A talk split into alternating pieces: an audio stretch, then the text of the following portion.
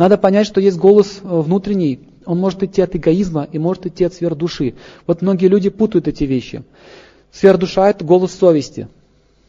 Сверхдуша описывается в ведах э, как локализованная личность, которая находится в области сердца, рядом с нашей душой, с индивидуальной душой.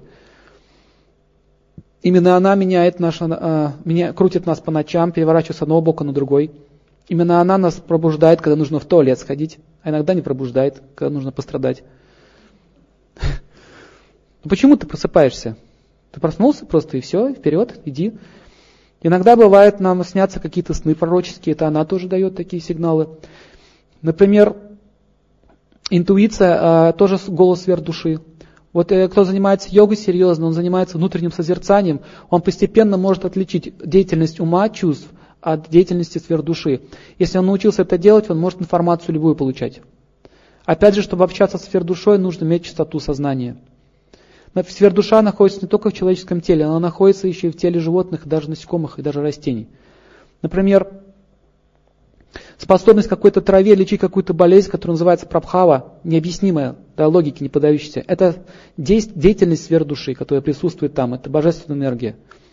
Например, муравья тоже есть сверхдуша. Если вы сахар положите на втором этаже, как муравей узнал, что там сахар?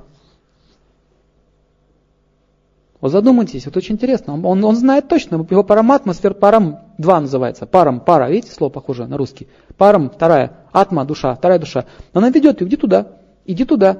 Именно она устраивает встречи. И сверхдуша, она попадает э, в, в планеты в виде энергии, наделяет все планетные системы энергией.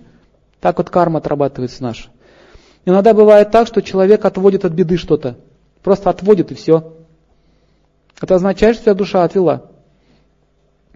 Какие-то препятствия начинаются, какие-то э, проблемы, или кто-то его позовет в сторону, он ушел, раз там, там авария произошла или еще что-то. Это означает деятельность сфер души.